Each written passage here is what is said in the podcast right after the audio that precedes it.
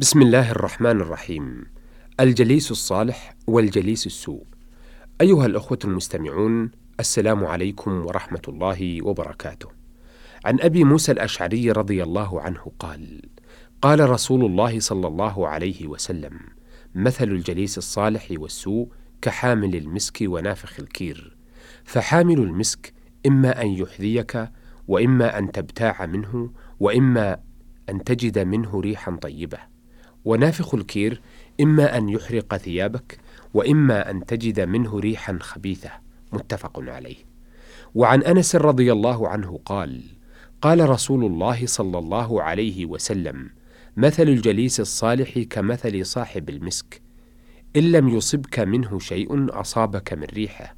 ومثل الجليس السوء كصاحب الكير إن لم يصبك من سواده أصابك من دخانه. رواه أبو داود.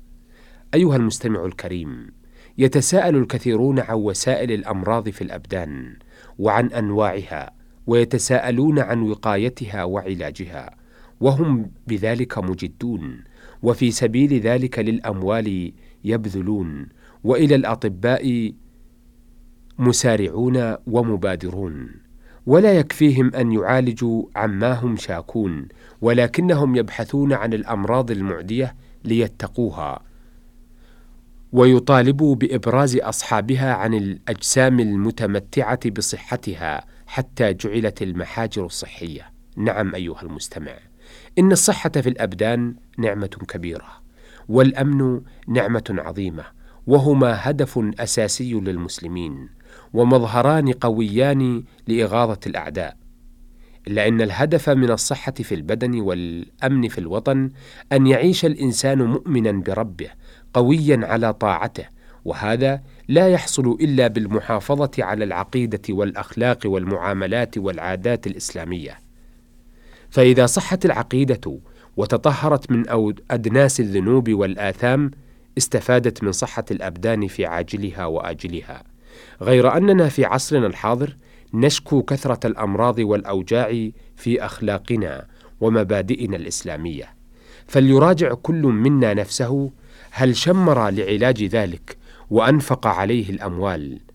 وهل بذل الأسباب والوقايات للتباعد عن العدوى أم إنه غافل ومشغول في الحياة الدنيا ومتناس للعقبى؟ فعلاج الأمراض الروحية هو بمعرفة الله حق المعرفة لتحمل صاحبها على العمل بشرعه. إنما يخشى الله من عباده العلماء. وأن يكشف ظلمة جهله بنور شرع الله. كتاب أنزلناه إليك لتخرج الناس من الظلمات إلى النور. أيها المستمع إنه إنه كما تنبهنا للوقاية عن العدوى من جذام وسل وكوليرا وجدري ومن كل الأمراض المعدية بإذن الله يجب أن نتنبه عن العدوى في أخلاقنا وديننا وإيماننا وذلكم بالتباعد عن كيد الكائدين الذين يريدون إيقاعنا في هوة الهالكين من يهود ونصارى ومستغربين. وأن نتحفظ عن مجالسة أهل السوء سواء الذين جاءوا إلينا من الكفار ممن دعت إليهم الحاجة للعمل أو الذين ذهبوا إليهم بزعم التعلم لما هم بغنية عنه في بلادنا الإسلامية إلا النزر القليل. والشرع يحذر عن مجالسة من فسدت أخلاقه وضيع عقيدته ومبادئه حتى ولو كان من بلادنا ومن, جلدت ومن جلدتنا. أيها الأخوة المستمعون لا جرم. لئن كانت العدوى تخشى على الأبدان فإنها تكون على الأخلاق والدين أشد خشية. ومن يعش عن ذكر الرحمن نقيض له شيطانا فهو له قرين. ولا جرم لئن استأنس مع هذا الجليس فستعقبه الحسرة والندامة. ويوم يعض الظالم على يديه يقول يا ليتني اتخذت مع الرسول سبيلا. لئن اؤتمن الجليس الصالح فإن الخيانة لا تؤمن من جليس السوء والخير من الجليس الصالح يرتجى ومن جليس السوء متباعد.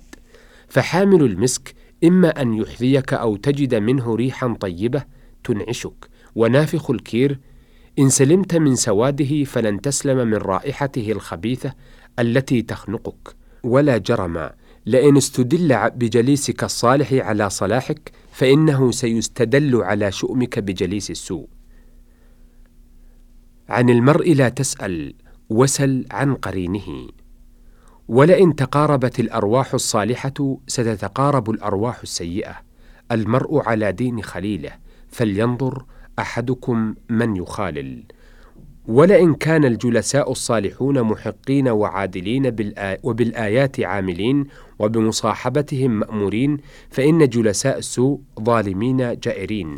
لذا أمرنا بالإعراض عنهم إمام المتقين وسيد المرسلين وكل من كان له من أمته متبع ولا جرم لئن غلبك النسيان بمجالسة أعوان الشيطان فإن الله ينقذك بأن تذكر الرحمن ولا تعد إلى مثل هذا العصيان.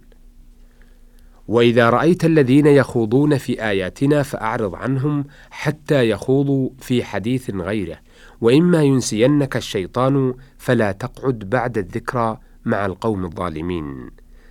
ولئن كان مصير الصالحين إلى جنة الأبرار فإن مصير السيئين إلى دار البوار.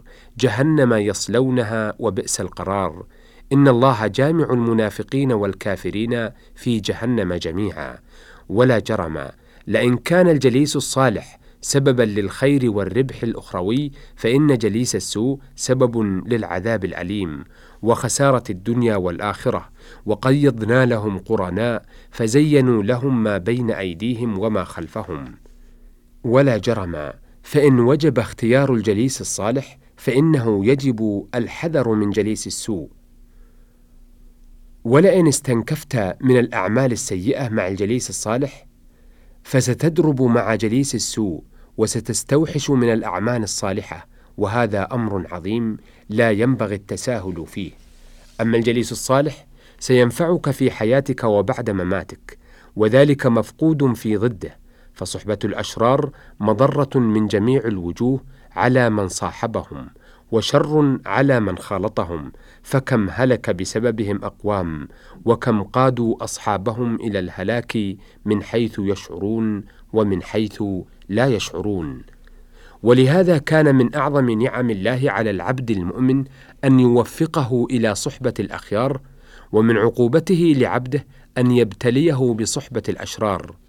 صحبة الأخيار توصل العبد إلى أعلى عليين وصحبة الأشرار تهوي بالعبد إلى أسفل سافلين. صحبة الأخيار تجلب له العلوم النافعة والأخلاق الفاضلة والأعمال الصالحة وصحبة الأشرار تحرمه من ذلك كله.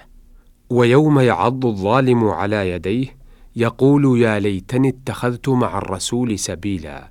يا ويلتى ليتني لم أتخذ فلانا خليلا. لقد أضلني عن الذكر بعد إذ جاءني وكان الشيطان للإنسان خذولا.